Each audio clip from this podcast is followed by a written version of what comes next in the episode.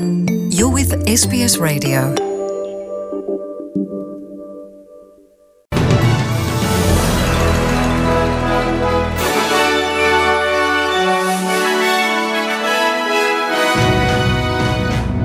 In this bulletin, Australians continue to gather to mark Anzac Day. Aboriginal leaders in the Northern Territory's largest electorate organize forums to address low First Nations voter turnout. And French President Emmanuel Macron wins re election and vows to unite his country.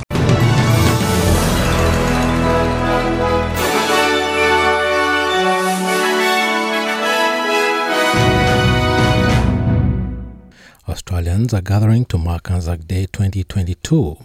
There have been dawn services across the country to commemorate the 107th anniversary of, of the Anzac landing. Today's public commemoration is the first full Anzac Day commemoration in three years in some states due to coronavirus. Addressing an Anzac Day event at the Australian War Memorial in the nation's capital, Governor General David Hurley said this day says a lot about Australia. On one hand, uh, we don't need to ask the question why we do this. It's obvious.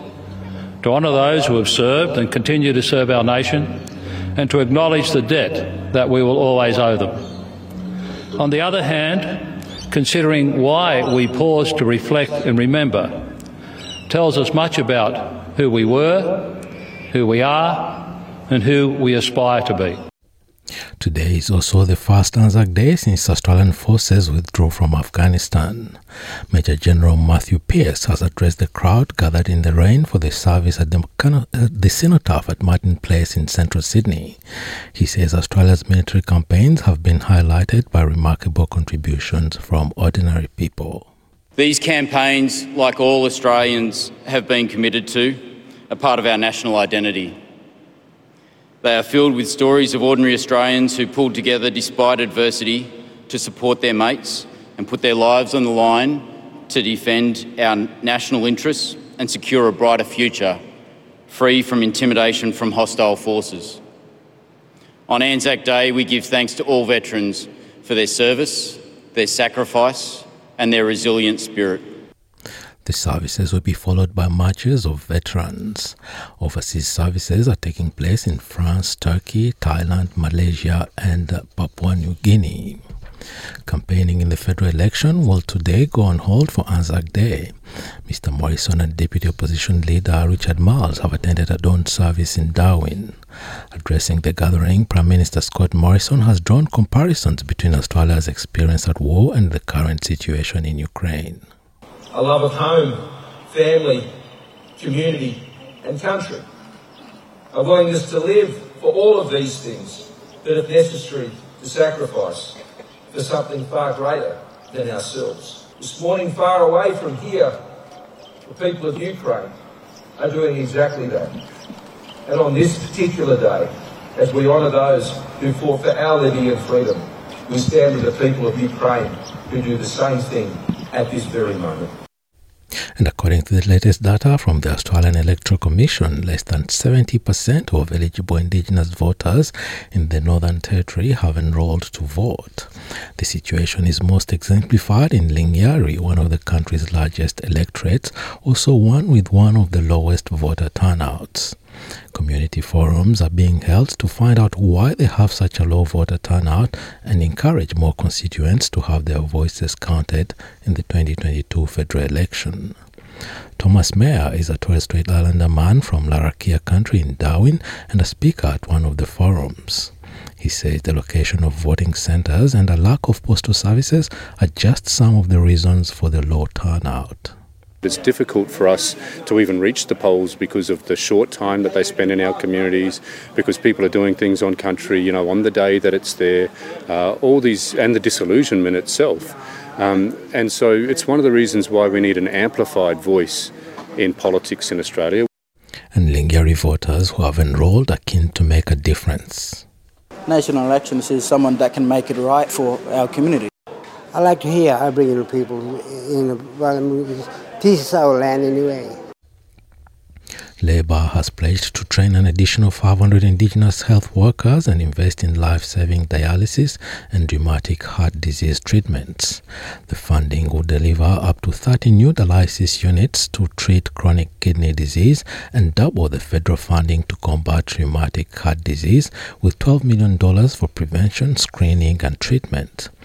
Labour's Foreign Affairs spokeswoman Penny Wong says her party will also invest $15 million to improve water supply in remote communities to enable new dialysis units in these communities for the first time.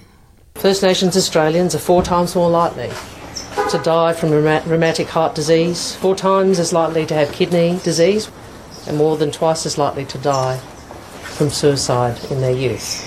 So the First Nations peoples, First Nations communities of this land need a Prime Minister who will take responsibility and deliver on his promises for all Australians. Transgender Victoria has denounced the controversial comments made by Liberal Party candidate for the New South Wales federal seat of Warringah, Catherine Deves. Ms. Deves hit headlines after the exposure of since deleted posts on social media in which she called trans people surgically mutilated and sterilized and likened her anti trans activism to opposing the Holocaust. Mama Alto, chief executive of Transgender Victoria, has told SBS in a statement that Ms. Deves has spread dangerous and inaccurate misinformation about trans and gender diverse people. Ms. Deves' comments are disheartening and inappropriate. It's unacceptable to compare trans and gender diverse people, a small and marginalised group, with Nazis, and for her to equate her anti trans stance to anti Holocaust resistance is offensive to many for her to allegedly dismiss the disproportionate poor mental health and suicide risk within trans communities as blah blah is reprehensible. A Liberal Party backbencher has called the Solomon Islands security deal with with China a money grab from the Pacific nation.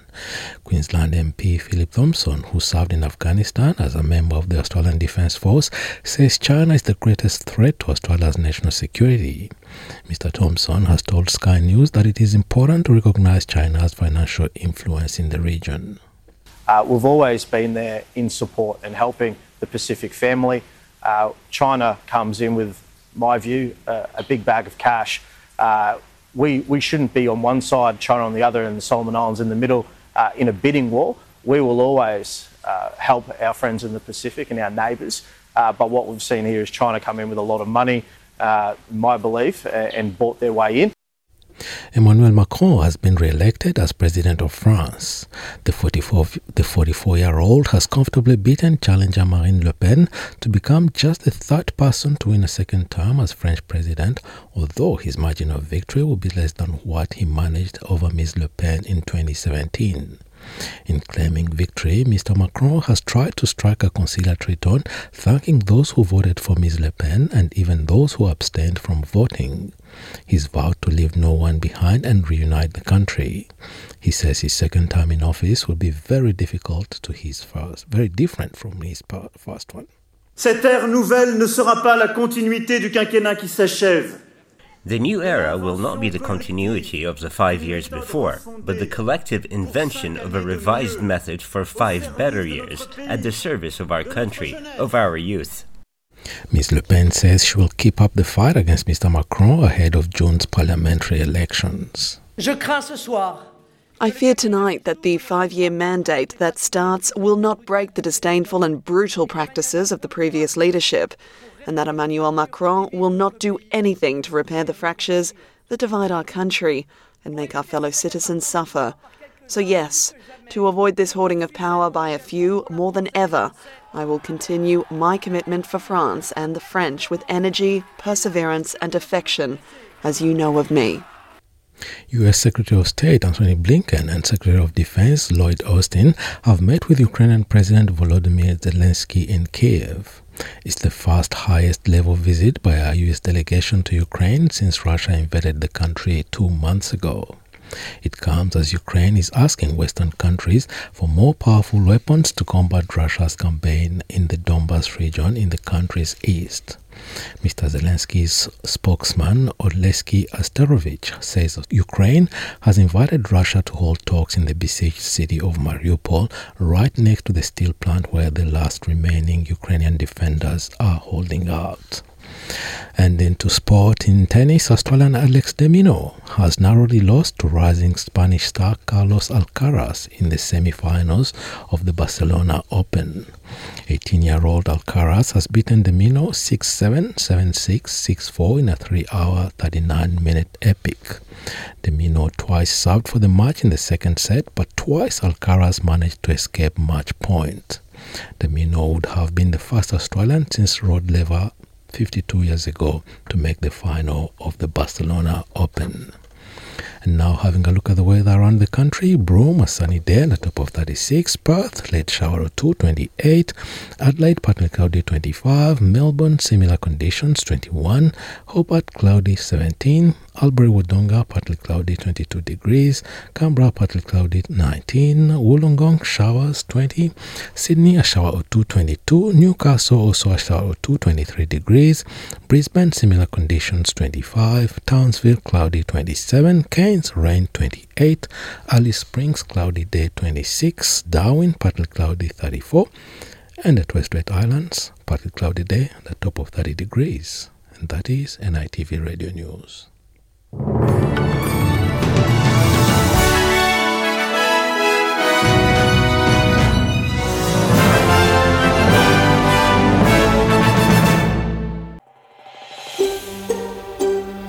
Want to hear more stories like this? Listen on Apple Podcasts, Google Podcasts, Spotify, or wherever you get your podcasts from.